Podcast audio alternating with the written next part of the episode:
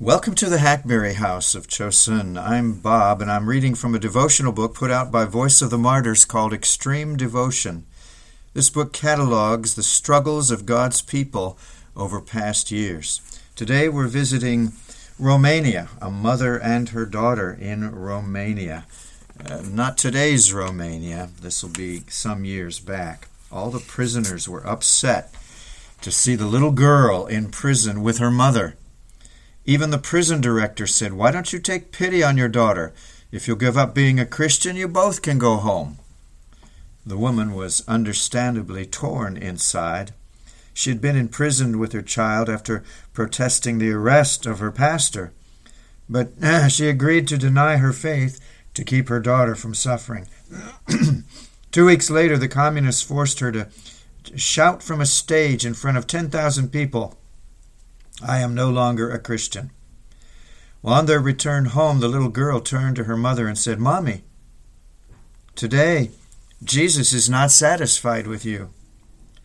The mother tried to explain that she did this out of love. The little girl looked at her mother with conviction beyond her years and said, I promise, if we go to prison again for Jesus, I will not cry. Her mother cried, overcome with pride and love for her daughter and convictions for her own weakness. As she cried out to God for strength in a difficult decision, she went back to the prison director and said, You know, you convinced me to deny my faith for my daughter's sake, but she has more courage than me. They both returned to prison, and the little girl kept her promise. Joshua 1 9 says, Have I not commanded you? Be strong and courageous.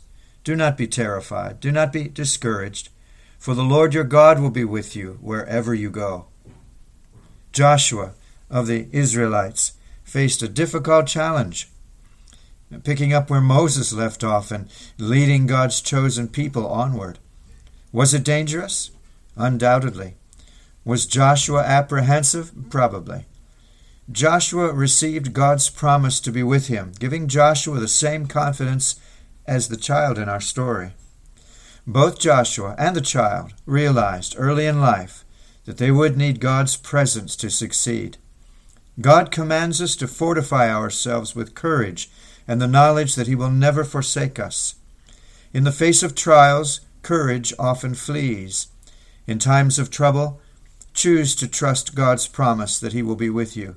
Be obedient and courageous today. Amen. If you'd like your own copy of Extreme Devotion, it is not free, but you can get in touch with the voice at vom.org, the people at Voice of the Martyrs, the voice at vom.org.